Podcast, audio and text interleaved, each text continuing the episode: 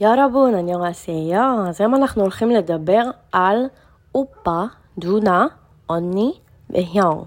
אבל אל תדאגו, אני יודעת שראיתם את הסרטון ביוטיוב שהעליתי על זה עם הסבר מאוד מפורט.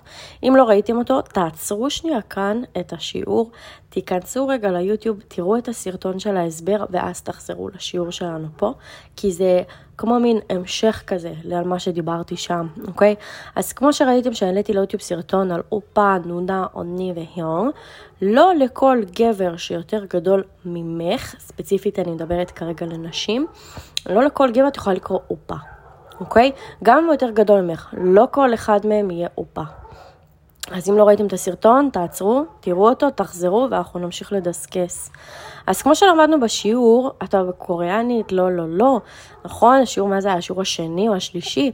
אז הבנו שיש דרכים שונות לקרוא לאנשים בצורות שונות. זוכרים שהוספנו שי, הוספנו אה, נים, הוספנו, דיברנו על, ה, על התפקיד של הבן אדם, אם זה במשרד ודברים כאלה.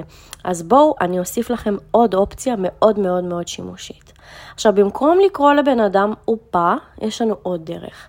תנסו להשתמש במילה סונבה, סונבה.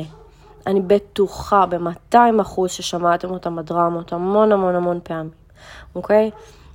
אז מה זה בעצם סונבה?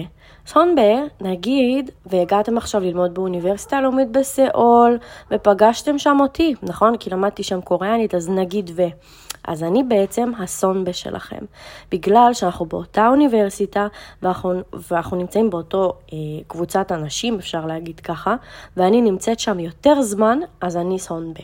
בגלל שיש לי יותר ניסיון, אני יותר מכירה את המקום, אני הסונבה שלכם. אוקיי?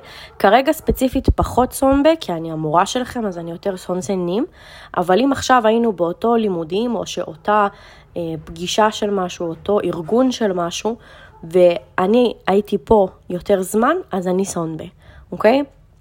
או למשל, הגעתם למקום עבודה חדש, אז החברים שלכם לעבודה הם הסונבה שלכם, אוקיי?